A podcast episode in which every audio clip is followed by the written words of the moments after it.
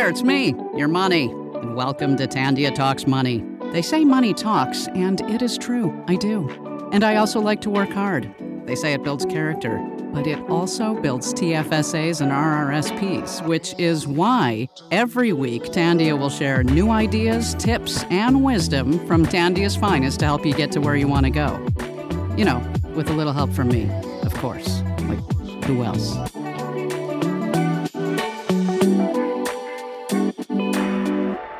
Hello, and welcome to Tandia Talks Money.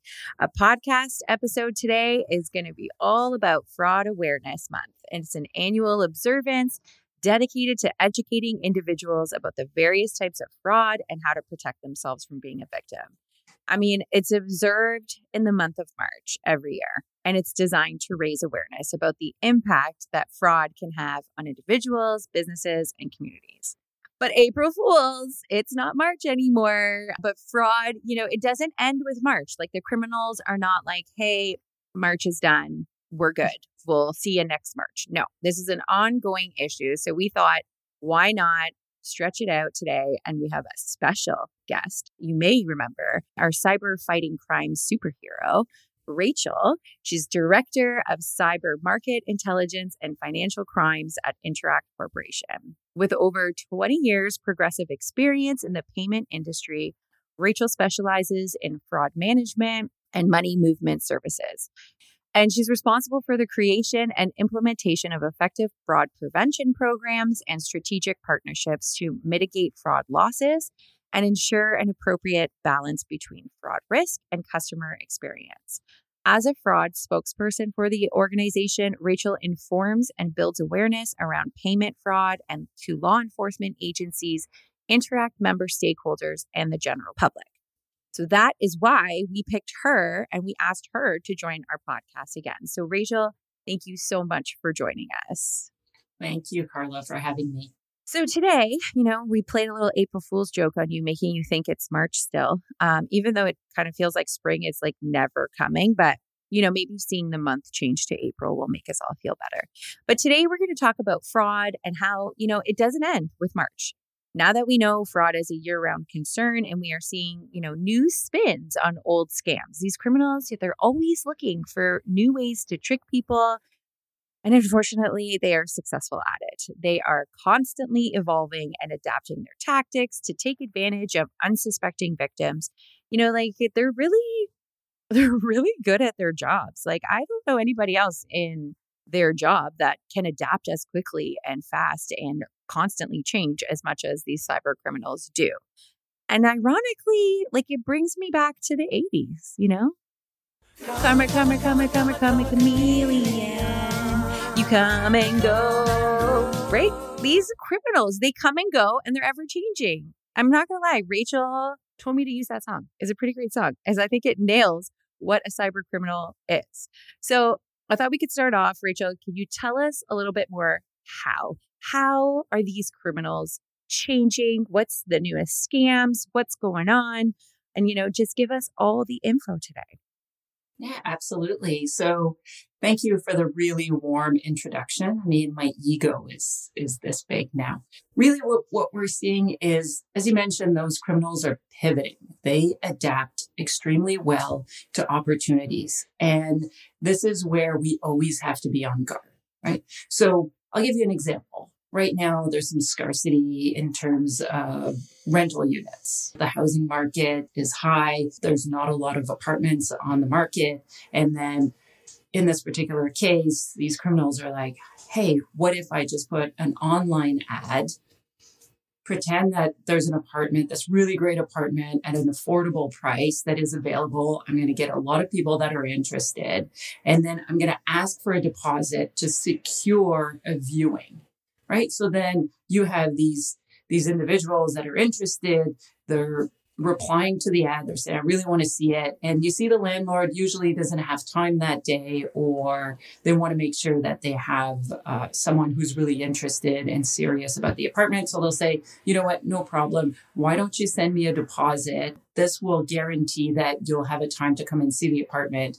And then if you're interested in, in signing a lease, we'll put that deposit towards your first month's rent. So sounds legitimate. But what happens is that when these interested parties show up on the day that they're supposed to visit the apartment, there's either no apartment for rent, the landlord is nowhere to be seen, or you know the person who's currently renting doesn't know anything about it the apartment's not vacant so you just lost your money and then also the other part that hurts is that you still don't have an apartment uh, to move it. that seems so crazy to think like and i guess like with the way like the scarcity in the housing market and what we've kind of recently gone through in just terms of purchasing i have my younger cousins going through this and my brothers you know they're going in and they're going in blind with these kind of offers and to me i'm like what do you mean like you don't have like conditions of things because that's just like how I purchased my house. So to me, that seems like, oh my, that's such a big risk. But the way it's been to hear and think of somebody saying like oh can i you know send a deposit to secure your time? You know your radar is probably not even really up on that yet right? Like you're kind of like okay well yeah you know what? I really need this apartment. I really need to see it. So yeah i'll send the guy or the person a deposit because you don't think twice about it. But i can't imagine like that feeling. Like you said like not only are you out the money but you're still like out an apartment. So how do you move forward with that. Like it's just crazy. Exactly. Like it makes sense, but I think you have to you you also have to think about you know, how is this the first time that someone has ever asked for a deposit and what are the repercussions? Like if I don't know who I'm sending money to, you know, if anything happens, do I even know that the person I'm sending money to is the person I'm going to meet? So I think this is where you just gonna have to pause a little bit and think, you know, is this realistic? It's interesting, like there's that scarcity in the housing market you mentioned, but there's also criminals where they're trying to reach out to people who already have an apartment. And what they're saying is that they're posing as either the landlord or the property manager and they said, well, you know what? You used to be sending money to this email address or you used to be paying us in checks. We're changing the method of payment right now. Start sending your monthly rent to this email address. And you go, hmm. yeah, sounds right. I'm going to send it over there. And you only find out that it's, it's a fraud several days after, you know, you've sent your payment and your landlord goes, you're behind on rent and you go, no, I did pay my rent. I sent it like you told me to. So, like I said, they pivot, they adapt, they look at opportunities, and they are, to your point, they are really good at their job, just like we're good at our jobs. So, in these two cases, you know, I always say, just take a moment. Like when there's a sudden change in behavior, this is where you have to kind of scrutinize it and think to yourself, you know, is that possible? Yes or no? But what am I going to do to validate this information? If my landlord always texts me or calls me up to share information, why all of a sudden is it coming from an email address that I don't necessarily recognize?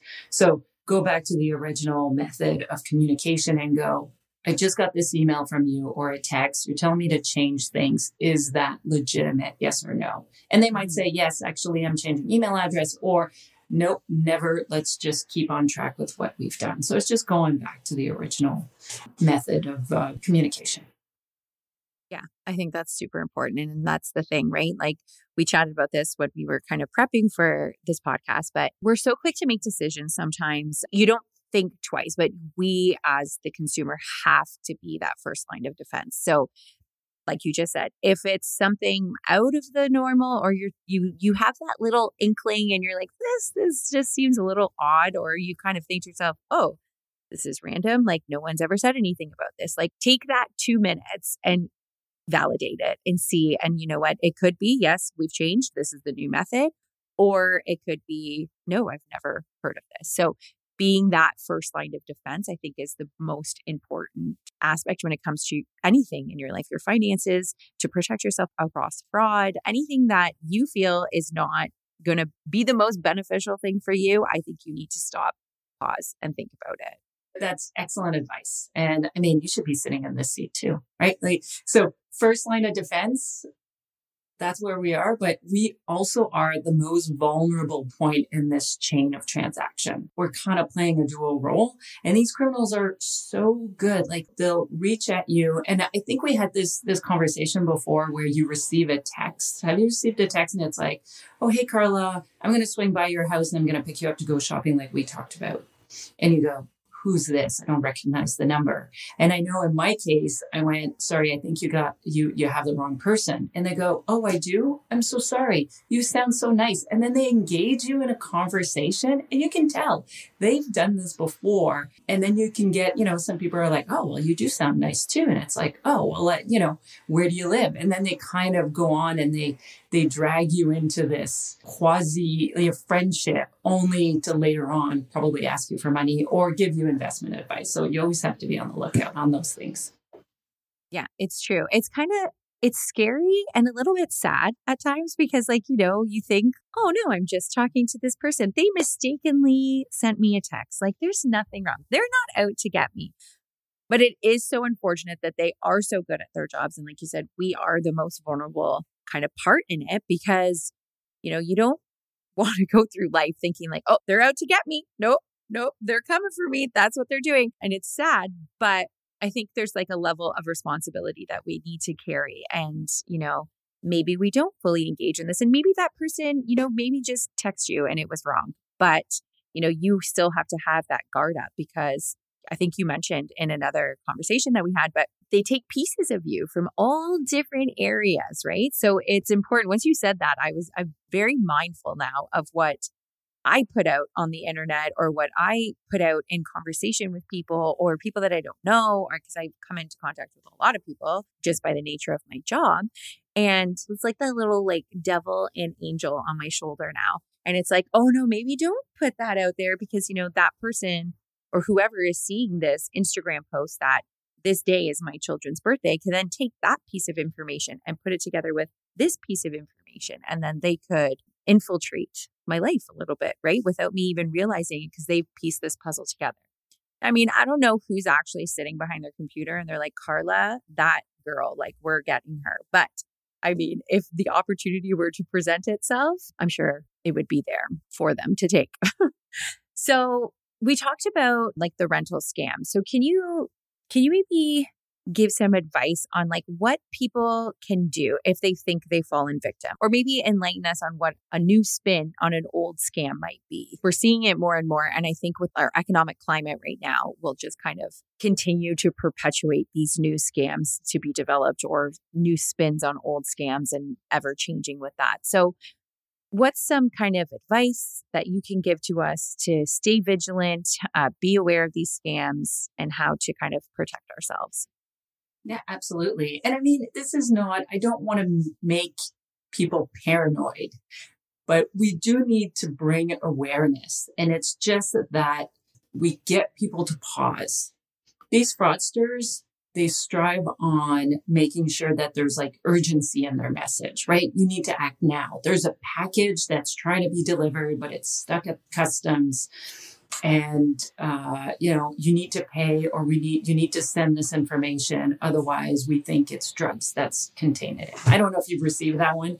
I have, which I thought was interesting, but it's probably coming, right? But there's that urgency that that really makes you want to do that gut reaction of just jumping on providing the information because the last thing you want is to have custom agents coming to your door. And I say this stop, scrutinize, and report it is like pause, think about it, scrutinize it more, think of yourself. What's the likelihood of, you know, have you ordered anything online and that could be stuck at customs. And since the pandemic we've all ordered so much you know we've done done the digital shift of not even going to the store anymore. We just get food delivered. You know we can get our goods and services pretty much delivered at the door. All of a sudden this package that you may or may not have ordered is stuck at customs and they uh, automatically think it's drugs what's the likelihood? So you got to think about it. And if it is maybe, you know, UPS that's contacting you, well, then go back and contact them, not using the link that they've provided, but going to, you know, ups.com and then reaching out to them that way. Or maybe just don't respond. you know, and they'll get in touch with you if they really want to. That's my philosophy. That's exactly. I am the worst person. So God like help anybody if they ever try to phone me and I don't have you in my contact list, like I will not answer the phone. Like I am notorious. Like I do not answer phone numbers I don't know. And everyone always is like, but what if somebody's like urgently trying to get you? I'm like, then they'll call back or they'll leave a message. So it's fine. That's my tactic, right? But it's true. Like if something is that urgent or they're going to find you or they need to find you, somebody will get in touch with you. and have you missed anything by no, by not no. answering? Has anything happened? Exactly. To your point, there's ways of getting in touch with you and it's probably not legit.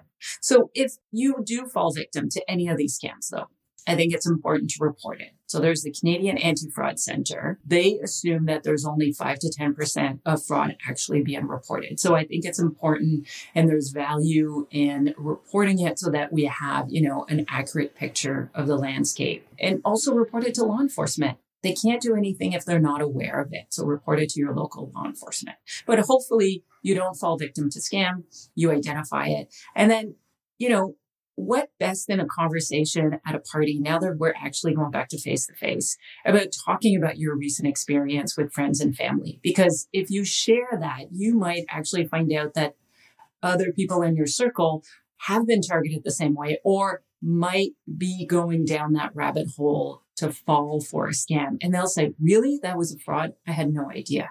And that actually happened to me recently where a friend of mine was investing in some cryptocurrency and they found this website online and they offered great advice.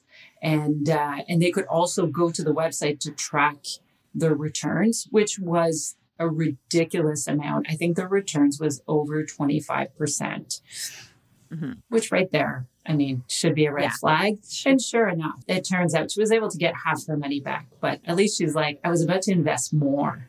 And it wasn't until I talked to you that I was like, wait a minute, you know, you're right there are some red flags there. Yeah, it's true. Number one, this is totally random, but I feel like you should carry a badge. And I feel like when these people like try to like text you, you should be like, boom, you don't know who you're texting right now. I'm going to report you. That was just my little side joke of you in my head. It's funny that you come into contact with these scams and you're probably like, yeah, I know what you're doing. I know what you're doing. Like I'm on to you. But I think that's like a really big point that I think we should kind of really push this year in our April fraud month as we continue through the year because one, again, it doesn't stop in March. Everybody talking about in March, you see it everywhere. March is fraud month. Great, great, great. It doesn't end. They don't stop. And I think the biggest thing is reporting it. Like when you're in it, you maybe get the text and you're like, oh, yeah, this was whatever.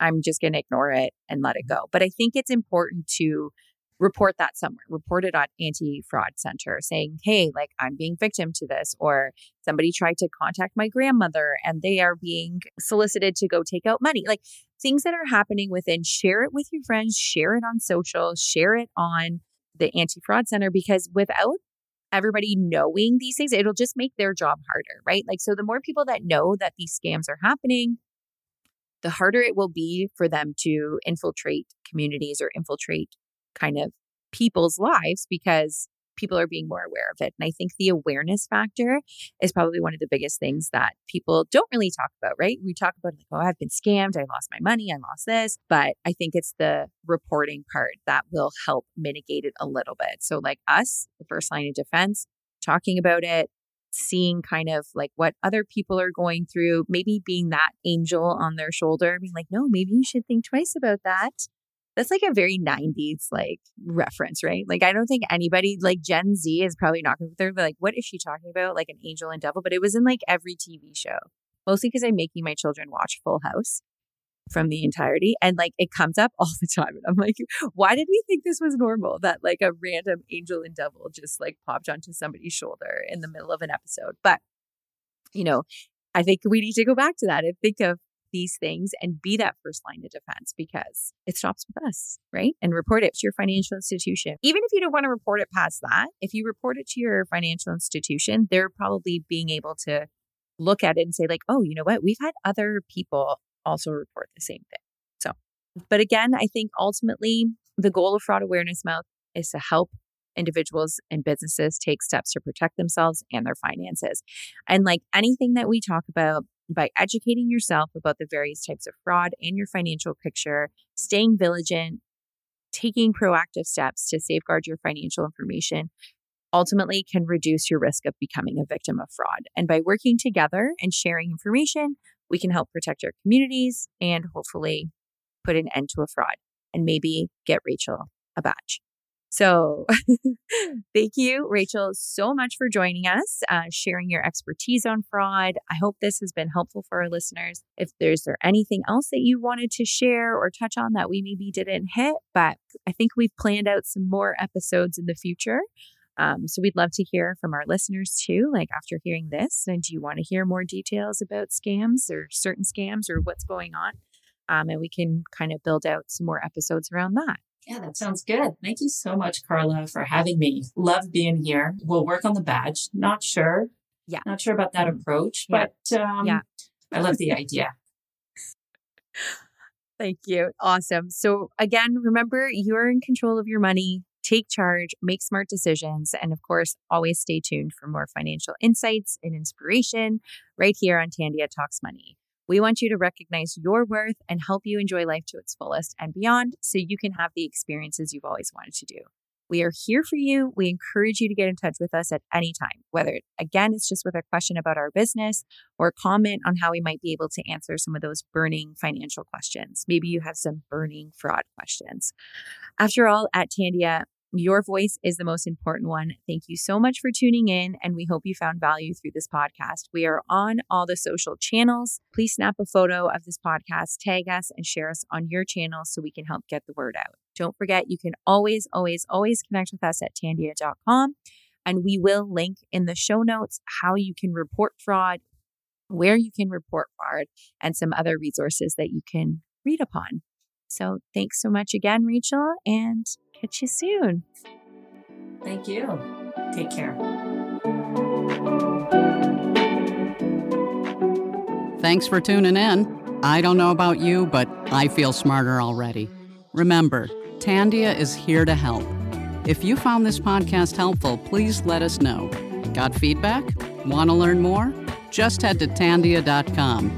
Tandia, as unique as you.